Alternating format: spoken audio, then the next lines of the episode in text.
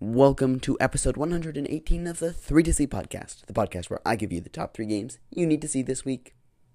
This podcast will not be about sports rumors, politics, or Canadian syrup.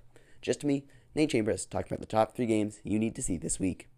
Today on the podcast, we have college football and golf. Let's dive right in.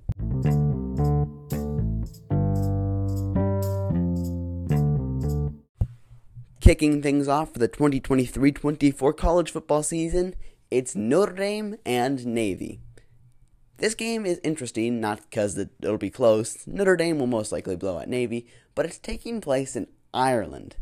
And Notre Dame, their team name is the Fighting Irish, which fits very well.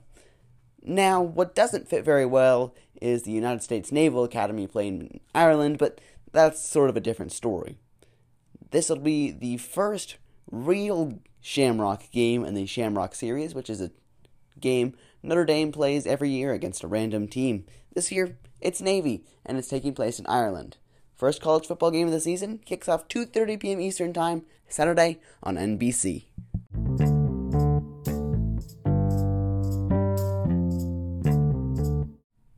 We are almost through another year on the PGA Tour.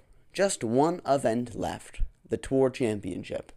30 golfers come in with a chance to take home $15 million and the prestigious FedEx Cup. Now, this event is not easy to win for everybody because it's formatted a little bit different. See, the person with the most cup points coming into the game is leads all the entire field by two strokes and it goes down in descending order after that. So, if you came into the field in 30th place, you have almost no shot at winning, and if you came into the field at first place, you probably should win. However, over the last few years, the person that has led at the start of the tournament has not held on. In fact, in three out of the last four years, that is the case. Once again this year, it is led by Scottie Scheffler, but currently he has blown his lead and will need to mount a little bit of comeback over the next three days to win the FedEx Cup. Should be very interesting.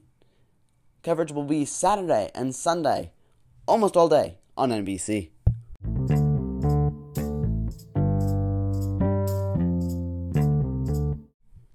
Well, I'll be honest, there isn't anything else good on this week, so I'll just give you a random college football game.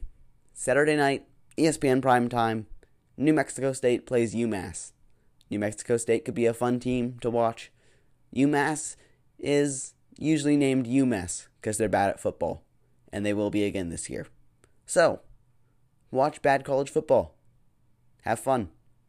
Coverage begins 7 p.m. Eastern Time, Saturday on ESPN.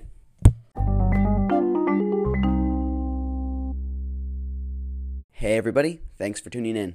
Next week, we have a lot of great college football during week one. Maybe the best week one in a couple of years.